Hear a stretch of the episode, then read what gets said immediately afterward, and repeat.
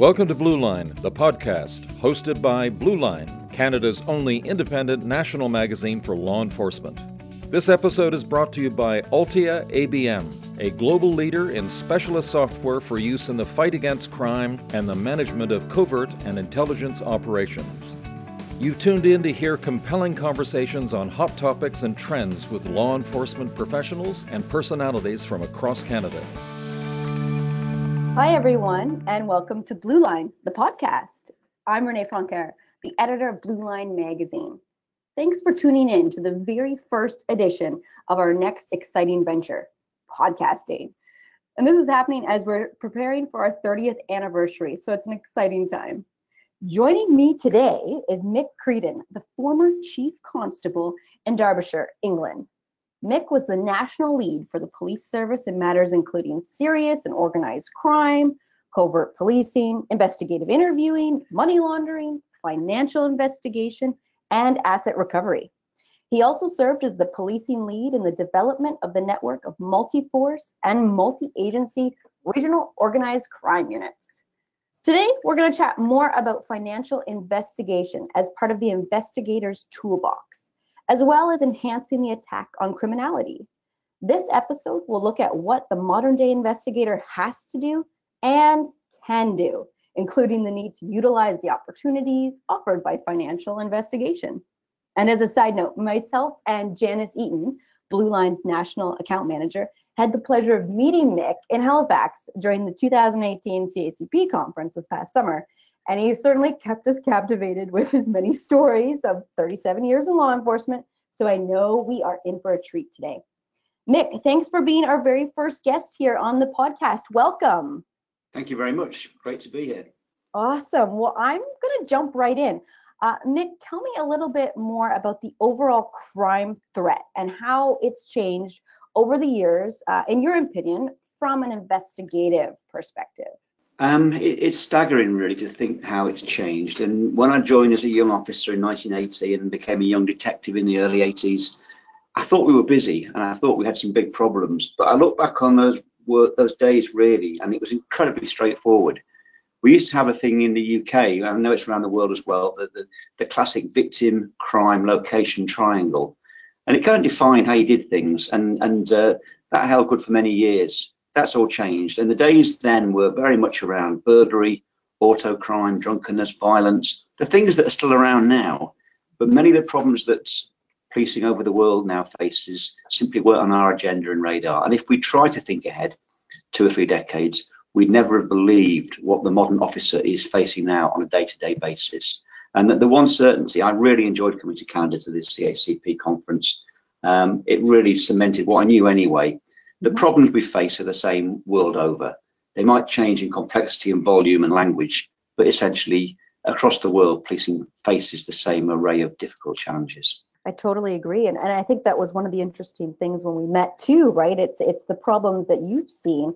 Uh, we're seeing the same thing. And, and if we can collaborate and, and tackle them together, I think uh, we're going to be stronger overall.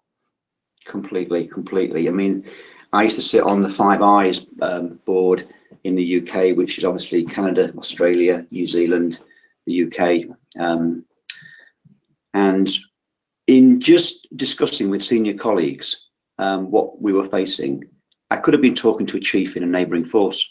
I really could have been.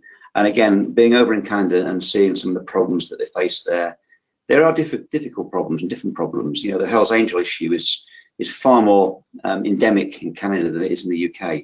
But nonetheless, yeah. the, the notion of the organised crime element, uh, and we'll talk about how organised crime has morphed and changed, I guess, in a minute. But that's the bit that seems to me the all pervasive bit. Uh, and, and it's the bit that's more hidden from the public and hidden from policing in the past. And mm-hmm. increasingly, that's where we're having to put our assets to deal with those kind of issues. So what about um, just doing a quick look into the future? What do you see that criminal threat looking like maybe 5, 10, 20 yeah. years down the road? Well, I think, as I say, you know, four decades ago, we were all talking about burglary, robbery, theft, violence, some drug dealing, etc., and a lot of antisocial behaviour and incivilities, and they are still around. We shouldn't pretend they're not there. But we hadn't really experienced the global terrorist threat. You know, events like 9/11 and 7/7 in the UK, And things like the Mumbai attacks and the Paris attacks have shown us how international terrorism is now here to stay across the world. Um, and again, it varies and sometimes the ideology varies, but that's one of the big issues that we're all facing and grappling with.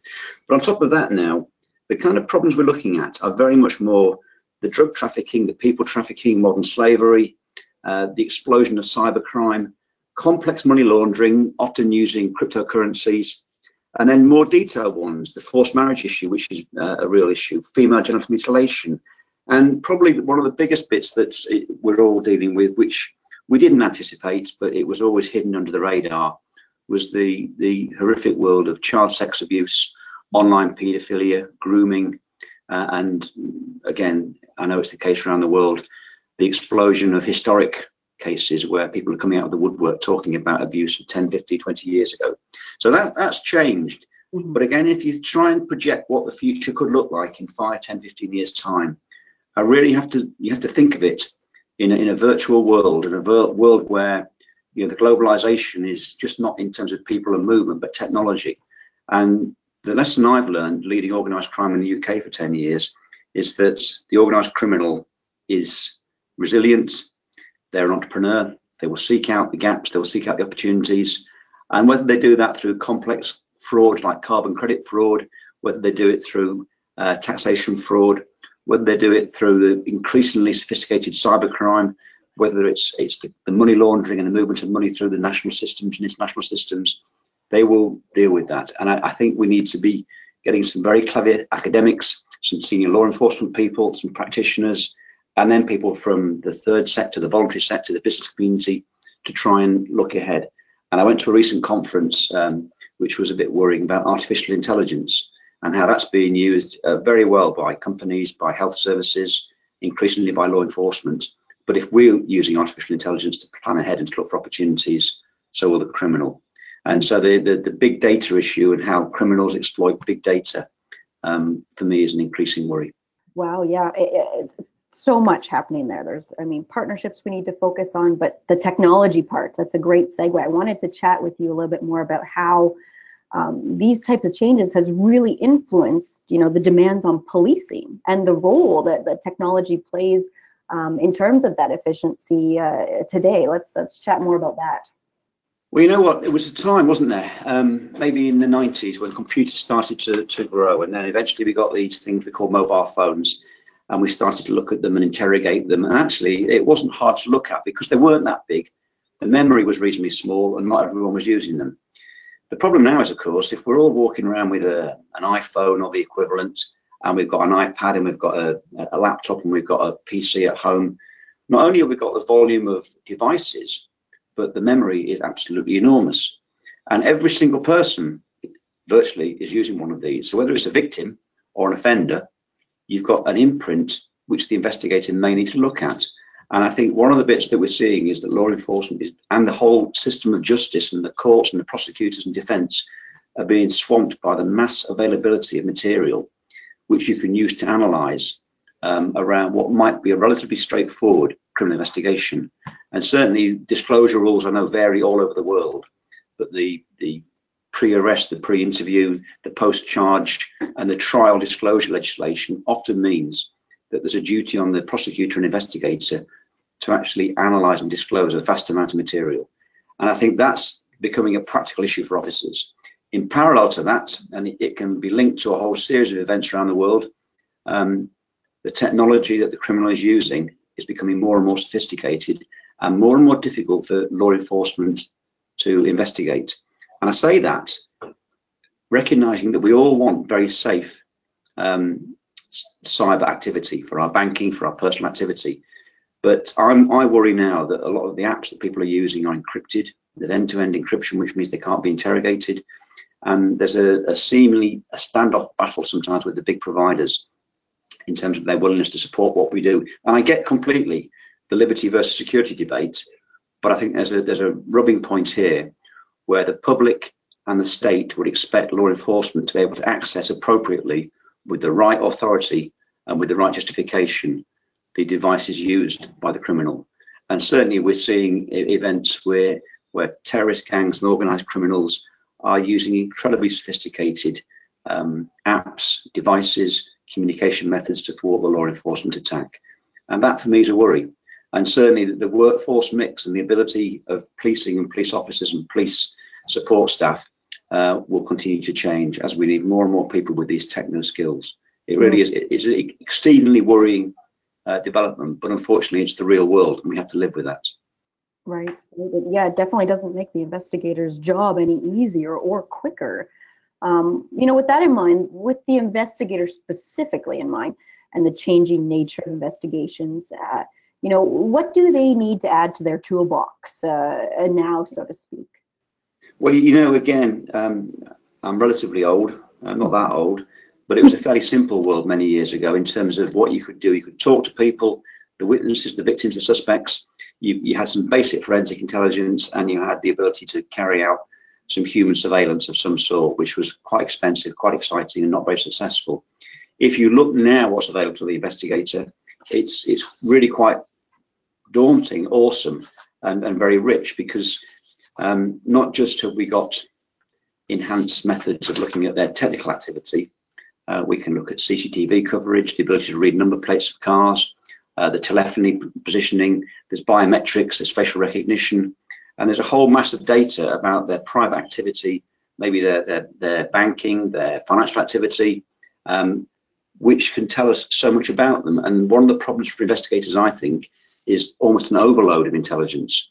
So increasingly, the ability to collect big data, have big data analytics that can make sense of it, and provide something meaningful for the investigator seems to me the way forward.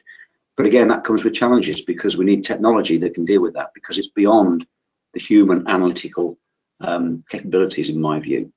Aligned to that as well, um, I think the bit that I did lead for years, and it was a wake up call for me, was the potential of the financial intelligence and of financial investigation.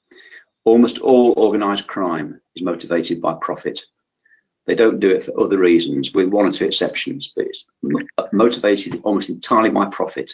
And that is their Achilles, it's their vulnerability, and often it's the way to start the investigation. So I've, I've learned over the years the power of financial investigation, not just for those who are dealing in organized crime, not just for those who are dealing in profit, but sometimes for more mainstream investigations like rapes and murders, and even sometimes to locate missing persons.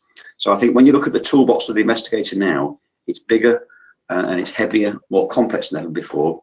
But the, the essence of an investigation still needs to be that thorough search for the truth, that analysis of the available intelligence and evidence, and trying to make sense with an objective in mind, which is to secure the investigation and hopefully conclude whatever it is is being investigated.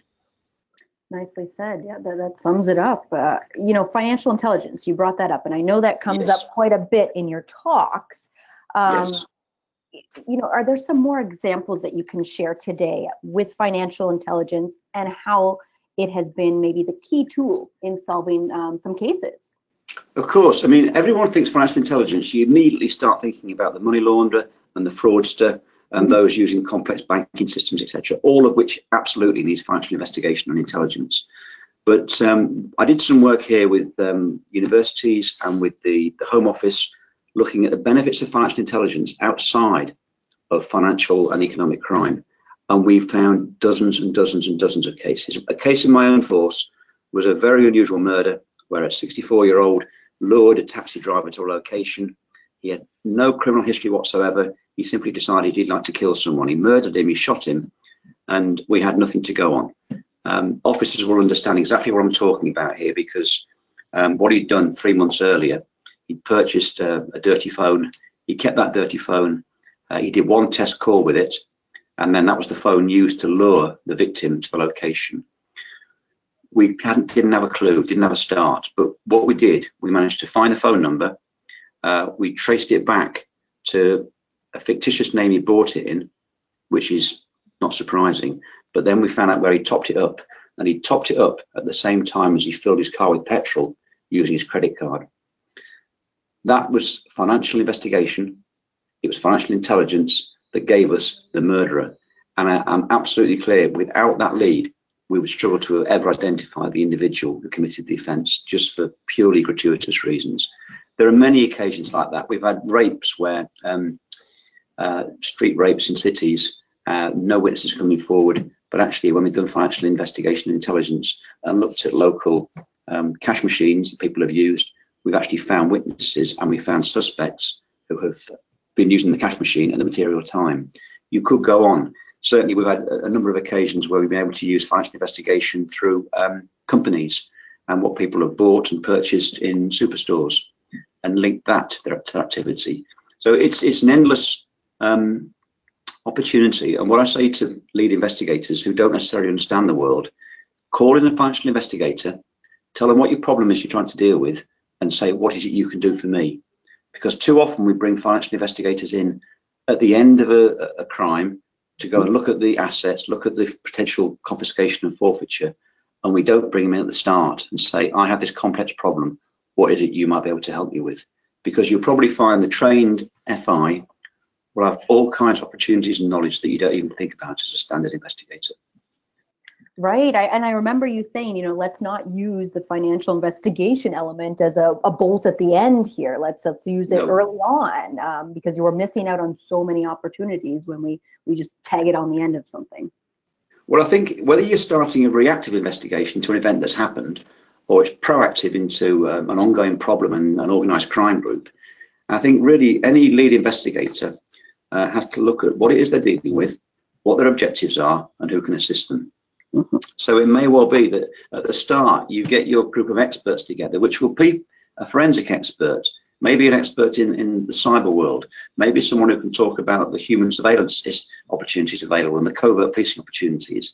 But by bolting in to that group a financial investigator who will explain banking systems opportunities, as I say, ATMs, the use of credit cards, um, what knowledge might be available through publicly available systems or privately available systems, there will be opportunities. So you, you're quite right.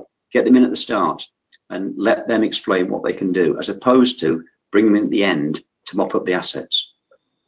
You mentioned, you know, the opportunities, um, and that's kind of like the positive light, I think, to the changing nature of these investigations. Is there there tends to be more opportunities here with, uh, you, you know, you chatted about mass data, modern forensics.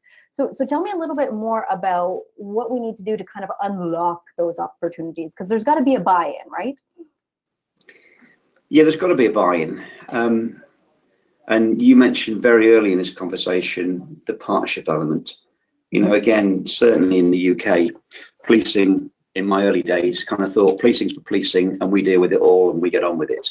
And gradually we recognised the, the value of partnerships. And partnerships is law enforcement partners but then as you move beyond that, there's the health sector, education, social care, and you move beyond that into the voluntary sector, and you move beyond that into the business sector, all of which is great. And then the next great stage is where you start bringing intelligence in from the whole range of partners you have, from the community intelligence you might get, and this is fantastic. But when you start bringing it all together, the complexity is absolutely enormous. And then you look at um, data that's available through social networking that sometimes the criminal who protects themselves very cleverly will put ridiculous things on Facebook and, and Instagram. It all needs bringing together. And the difficulty we face time and time again, it is so enormous that we can't actually make sense of it. And it becomes very difficult as well, as I said earlier, in the um, management of the information and the disclosure sense. So what we're looking increasingly the issue is how do you have what I call big data analytics? How do you actually have systems and processes that can collect the data, that can actually match the data, that can analyze it on the basis of criteria and questions, and actually then take the investigator to the key knowledge points. And it is happening. And you know, technology companies are another group of partners, potentially paid partners, I understand, but they're partners that who need to know the requirements of the user. They need to know what law enforcement needs in order that the product can actually be designed to meet the operational need. And I think as we go forward, and we talked about the threat in 5, 10, 15 years' time, we have to get ahead of the game and recognize um, dealing with the complexity and volume isn't a human task. It's a task that has to be automated and has to be done in relation to the operational objectives, but also recognizing the complexity of the material. Now, I know you also touched on uh, the integrity and the audits around investigative processes um, and the importance there. So I wanted to, to touch on that as well today. Well, yeah, you know, um, again, I think back to my early years, um, and really the the investigations, all of which were done properly, they could not have stood the test of the scrutiny of the judicial process um, and the defence challenge that there is now. Um, it is absolutely critical that when anything is collected evidentially, there's able to be integrity in that process. And we can actually show when it's collected, who collected it, how it's collected, in what format it's collected, um, and then make sure it, it, has that evidential integrity right the way through to the prosecution. Because, you know, we, we, we all believe in the need to prosecute bad people, but we also believe the need of, of a very fair, transparent, open justice system. So I think when you're looking at all the things I mentioned and you imagine pulling it from all the different sources, all of which might have different date stamps, time stamps, different systems, and you bring it together, there needs to be absolute clarity around um, this uh, in order that you know you can actually show the integrity you can audit where it came from you can go back to the source document to the source database to the source agency and you don't just actually vomit a whole pile of knowledge in front of an investigator in court but you can actually properly properly provenance the starting point and the integrity of that collection i hope that's the kind of thing you're talking about because mm-hmm. that's how i see it which is i say it's a, it's a complex challenge but it's one we have to make sure we can be ahead of. For sure. And that's the thing, right? There's so many different parcels to manage when it comes to the investigative process, and it's just getting increasingly complex. So we need as much help uh, and collaboration as, as we can. So, no, that's exactly what I wanted to touch on. Thanks, Mick. Um, so, you know, going forward, uh, law enforcement, it's complicated. There's small municipal forces, there's the federal force. What yeah. would be some of your advice, your tips for law enforcement from those smaller ones right up to something like our federal RCMP here? Uh, your advice for how we can drive financial intelligence and financial investigation um, onwards at, at that, that direct uh, level? Yeah, it's a great question. And, and I, you know, I, having been across and had the benefit of talking to colleagues at the um, at the conference, I understand the, the differing nature of policing across Canada, and it isn't that different to the UK. Some of the forces are smaller, um, there are more forces, but ultimately uh, we're facing the same issues with the same kind of challenges and uh, the same great people who work for us on a day-to-day basis. I think the key bit for me is um, firstly recognizing the scale of the problem.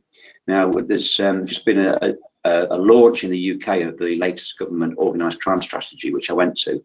Mm-hmm. And the message in the UK is that organised crime kills more people than terrorism, war, and natural disasters put together.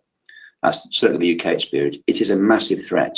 So the first point is is looking at it holistically with all the partners to understand the nature of the threat.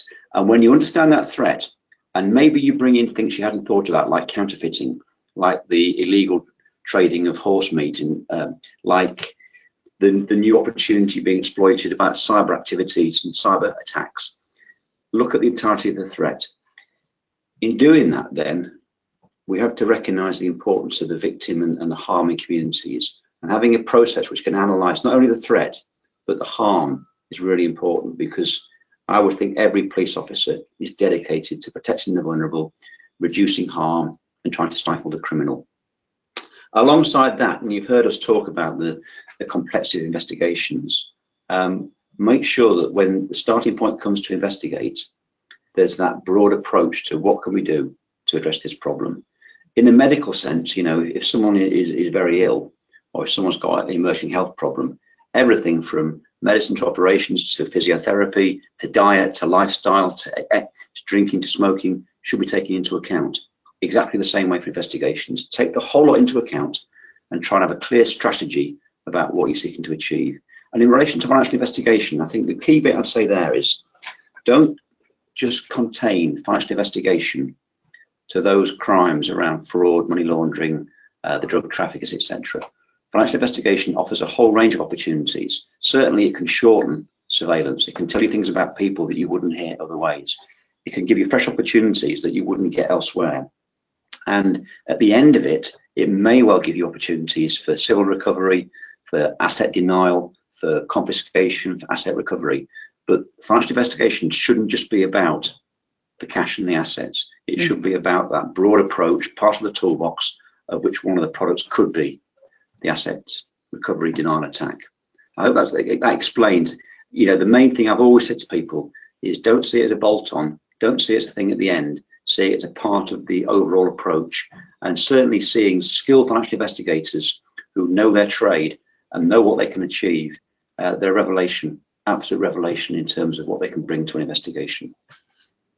For sure, no, it's it's a necessity now nowadays with that digital footprint increasing, yeah, um, and and is just just happening every day in terms of technology. So thank you for that.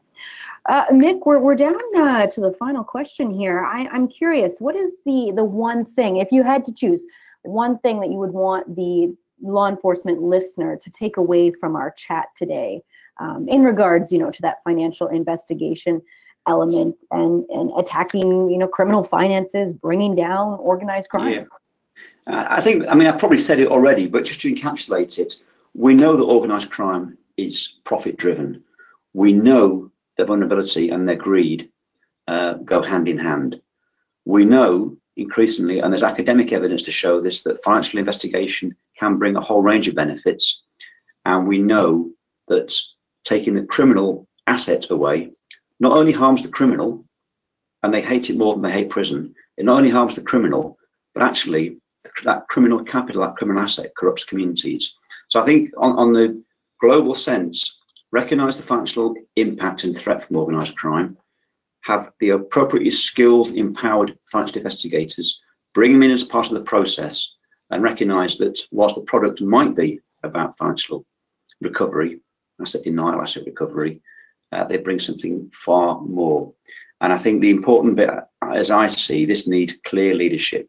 It needs political leadership. It needs executive leadership uh, from across policing and law enforcement partners.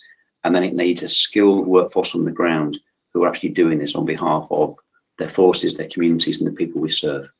Wonderful. Mick, thank you so much for, for opening up this dialogue that is critical as uh, law enforcement continues to evolve uh, with the changes in society and beyond. Uh, thank you, Mick, overall, just for joining us today and your valuable insight. Um, we're continuing to see this transformation, right? And and uh, I, I, think the more we talk about it, the, the more we can collaborate and, and tackle uh, uh, some very complex issues. Uh, financial investigations, uh, you've shown, you know, its role is, is truly transnational in the policing landscape. It's applicable to all levels of law enforcement um, as we collaborate to, to bring down corruption, uh, organized crime in our global village. So, so thank you for sharing your knowledge today. Thank you very much. Thank you for joining Blue Line, the podcast hosted by Blue Line, Canada's only independent national magazine for law enforcement. This episode was brought to you by Altia ABM, a global leader in specialist software for use in the fight against crime and the management of covert and intelligence operations.